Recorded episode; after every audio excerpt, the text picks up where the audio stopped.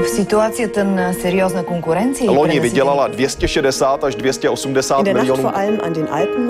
erinevalt kahest varasemast õhtust on tänane möödunud tunduvalt rahulikumalt. Европа одна, европейцев миллионы.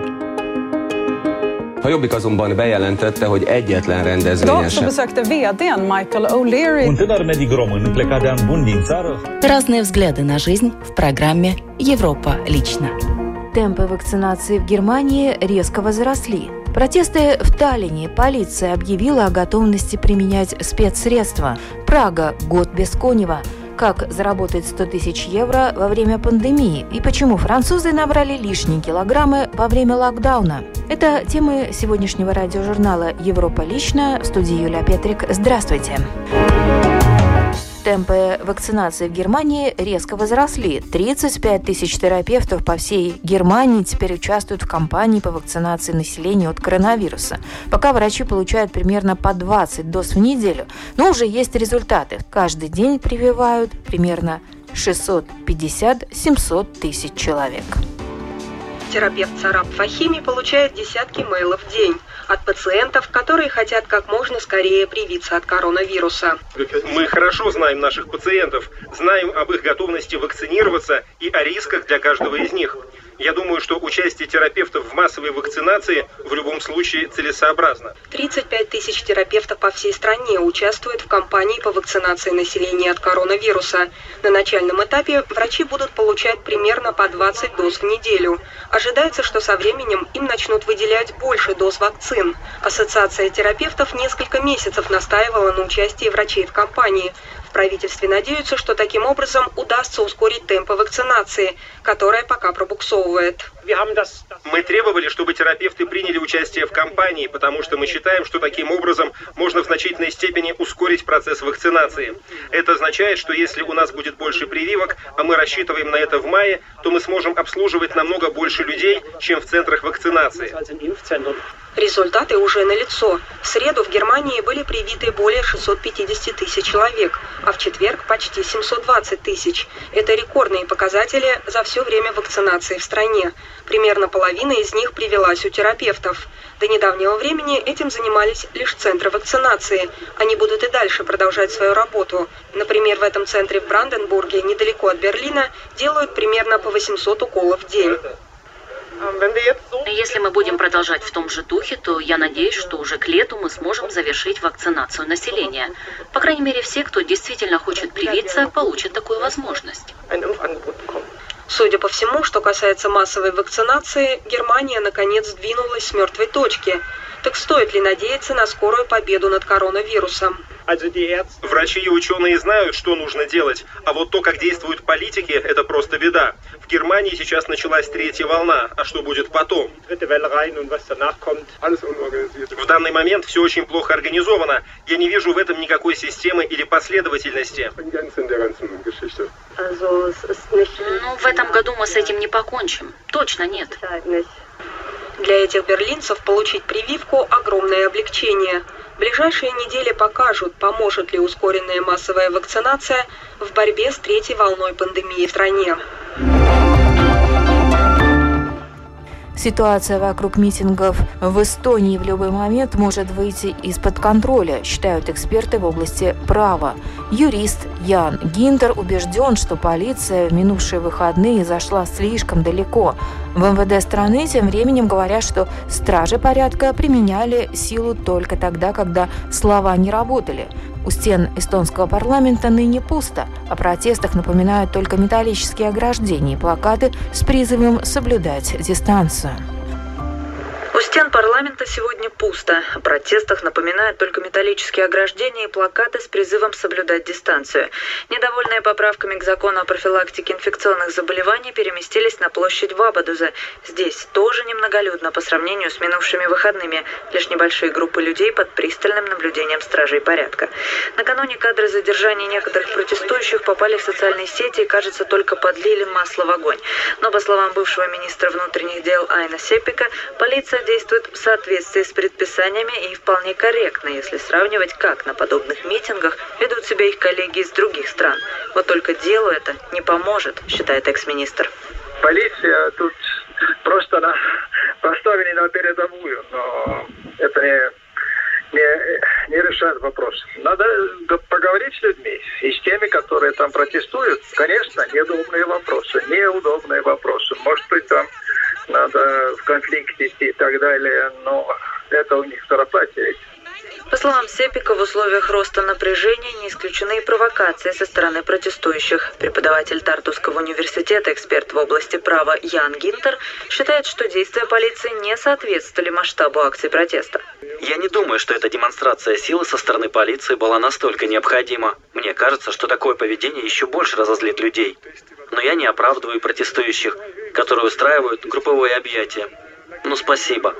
Вирус опасен, и такое поведение точно не поможет его остановить. Министр внутренних дел Кристиан Яни, в свою очередь, утверждает, что полиция применяла физическую силу только в тех случаях, когда протестующие не шли на контакт и не меняли манеры поведения после разговора.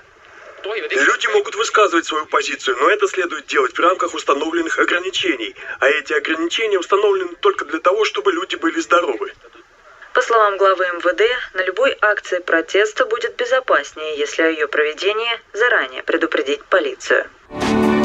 Прошел ровно год с того момента, как в Праге был снят с постамента памятник маршалу Ивану Коневу, простоявший в столице Чехии 40 лет. Инициатива районного старосты Андоже Колоржа вызвала резонанс, вылившийся в дипломатический конфликт – Россия сделала несколько резких заявлений и шагов, включая э, возбуждение уголовного дела на членов районной администрации Праги. И это, в свою очередь, вызвало негодование чешского МИДа и ряда политиков, которых возмутило вмешательство России во внутренние дела Чехии. 3 апреля прошлого года на первых полосах новостных сводок появились фотографии подъемного крана, к тросу которого прикреплена бронзовая статуя. По решению администрации 6-го Пражского района памятник маршалу Ивану Коневу исчез с постамента на площади интербригады. К тому времени монумент советскому военачальнику, командовавшему Первым Украинским фронтом, который освобождал Чехословакию, давно превратился в конфликтную точку на карте Праги. Поставленный в 1980 году, он воспринимался пражанами как символ подчиненности Советскому Союзу. И в годовщину вторжения в Чехословакию 1968 года памятник обычно обливали красной краской. Демонтаж статуи вызвал крайне резкую реакцию официальной Москвы. Так, глава МИДа Сергей Лавров заявил, что это противоречит договору о дружественных отношениях и сотрудничестве между Российской Федерацией и Чешской Республикой от 1993 года. А Следственный комитет Российской Федерации официально сообщил о возбуждении в отношении сотрудников администрации уголовного дела за осквернение символов воинской славы России, совершенное публично. Мы решительно протестуем против любых попыток вмешательства во внутренние дела Чешской Республики, которыми являются угрозы уголовного преследования чешских политиков, избранных в ходе демократических выборов.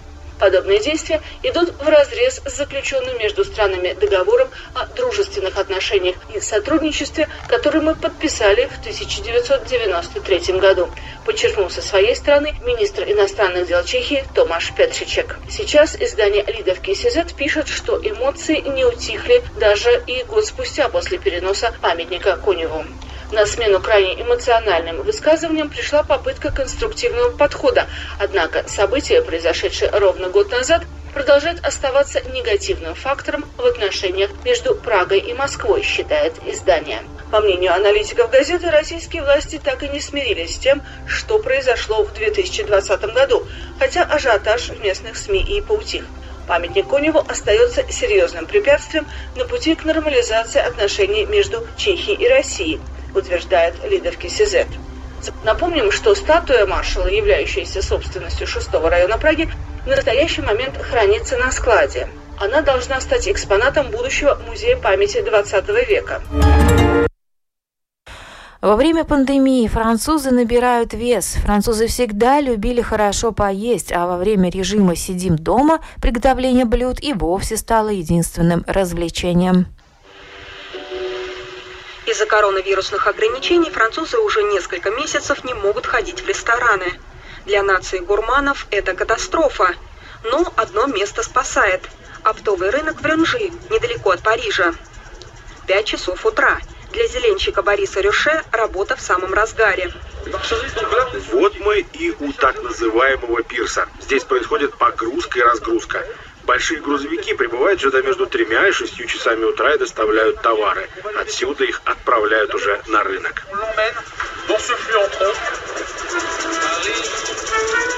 Крупнейший рынок Европы переживает бум. За время пандемии здесь продали 90 тысяч тонн рыбы и морепродуктов, 270 тысяч тонн мяса и более миллиона тонн фруктов и овощей. И это при том, что ресторанный бизнес рухнул.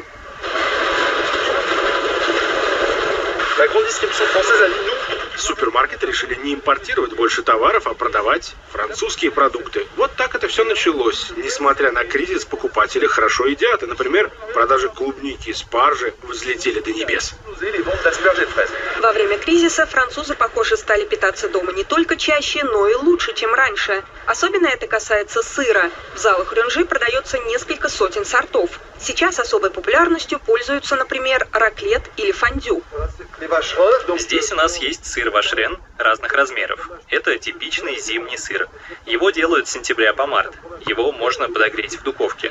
Тогда он становится мягким, а потом можно сидеть вокруг стола и вместе есть его ложками. Единственный недостаток такой гедонистической терапии в том, что не так-то просто держать себя в форме. У нас нет точной статистики, но люди, наверное, уже прибавили в весе. Сидя дома, они едят чуть больше. Они просто хотят себя порадовать, и они меньше занимаются спортом. Только такие продукты, как экзотическая рыба в Рюнжи, практически не востребованы. Раньше она почти всегда предлагалась только в ресторанах. В целом карантинный опыт здесь крайне положительный, говорит руководитель рынка. Продавцы птицы беспокоились, думали, что не продадут все, потому что они уже заказали товар к празднику, а на Рождество разрешили собираться не больше шести человек. Но торговля шла отлично.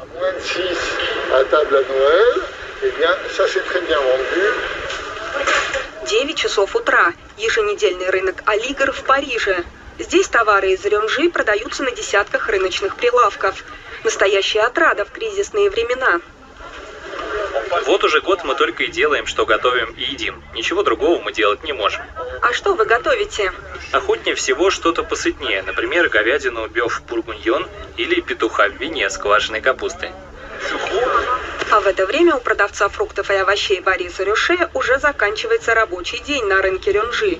Непроданный товар отправляется в холодильное помещение. Он горд, что его ночная работа помогает многим французам пережить пандемию. Мы работаем с энтузиазмом и любим свою работу. Иначе нас бы не было здесь в 3 часа утра, и так каждый день. Если бы нам это не нравилось, это был бы ад. Франции конца кризису, вызванному коронавирусом, еще не видно. Работники известного оптового рынка под Парижем приспособились к новой ситуации, и она их в какой-то мере даже устраивает. Королевский или камчатский краб – обитатель вод между Сибирью и Аляской. Но обнаружили его, как ни странно, и у берегов Норвегии. С одной стороны, проблема а, – крабы-монстры очень быстро размножаются, и воды из-за этого становятся просто опасны. А с другой стороны, прибыль от продажи деликатеса, на которую никто не рассчитывал. Дирк Хайтшвагер любит Норвежское море. Вот уже 12 лет немец живет на крайнем севере Норвегии. Вместе с туристами он едет осматривать достопримечательности этой части берега на границе с Россией. Одну из достопримечательностей он собирается показать гостям, подняв ее со дна моря. Только вчера он расставил ловушки на глубине 180 метров. Но он уже успел поймать несколько десятков камчатских, или, как еще их называют, королевских крабов. Эти крабы не только изысканный деликатес во всем мире, но и серьезная экологическая проблема, ведь они размножаются очень быстро. Если вы прыгнете в воду, крабы могут вас съесть, а если серьезно, дно тут кишит крабами. Но ловить можно только больших, с минимальным диаметром туловища 15 сантиметров. 15 сантиметров. Крабовый бизнес стал золотой жилой для экономически слабого севера Норвегии, в том числе и для отдаленной рыбацкой деревушки Бюгейнес – 30 лет назад жители даже хотели продать свой поселок и разместили объявление в газете. Работы не было, вся молодежь уехала. Сейчас в деревне все по-другому. Можно снять комнату на ночь и поесть в закусочной. Своим спасением местные жители обязаны исключительно королевскому крабу. Рыбак Лейф Ингеле был одним из первых, кто обнаружил чужаков у берегов Бюгейнеса. В 50-е годы советские исследователи в качестве эксперимента поместили камчатских крабов в Баренцево море. Но об этом рыбак ничего не знал, а в один прекрасный день нашел огромного краба в своих сетях. Первые крабы, которых мы поймали, весили 10-12 килограммов. Мы были поражены. Если бы крабы не появились, не было бы сейчас в деревне ни рыбообработки, ни рыболовецких судов. Ну, может быть, максимум 2-3. А у нас их сегодня 15. Безудержное распространение камчатского краба радует рыбаков но тревожит норвежских ученых и защитников природы. Все южнее замечают прожорливых морских обитателей. Вскоре они могут добраться до побережья Шотландии. Мы обнаружили, что крабы могут адаптироваться к температуре воды 18 градусов. Это означает, что они могли бы выжить в Средиземном море.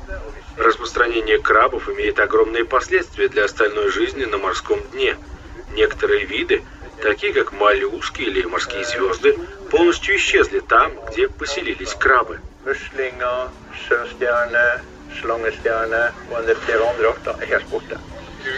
Поскольку у королевского краба, которого некоторые называют крабом-монстром, нет естественных врагов, он угрожает другим обитателям морского дна. Поэтому власти предоставляют щедрые квоты на вылов. И этому рады не только туристы. Нам разрешается бесплатно для себя поймать 10 крабов. Это на человека в год. Один краб 900 крон или 90 евро чистыми в кармане. Умножить на 10, и ты знаешь, что на 1000 евро можешь бесплатно поесть роскошной еды. То, чем Дирк Хайдшвагер угощает своих гостей, можно попробовать лишь в лучших ресторанах Европы и Азии. Более двух тысяч тонн экспортирует Норвегия ежегодно. Туристы наслаждаются нежным вкусом крабового мяса. Дискуссия о последствиях инвазии крабов для экологии продолжается. Власти Норвегии надеются, что благодаря большим квотам на вылов смогут держать ситуацию под контролем. А люди на севере Норвегии надеются, что этот источник дохода останется у них надолго. Памятник королевскому крабу они уже поставили. И на этом программа «Европа лично» сегодня подошла к своему завершению. В передаче были использованы материалы медиахолдинга Deutsche Welle, Радио Прага Интернешнл и эстонской общественной телерадиокомпании. В студии была Юлия Петрик. Встретимся на будущей неделе с новыми событиями.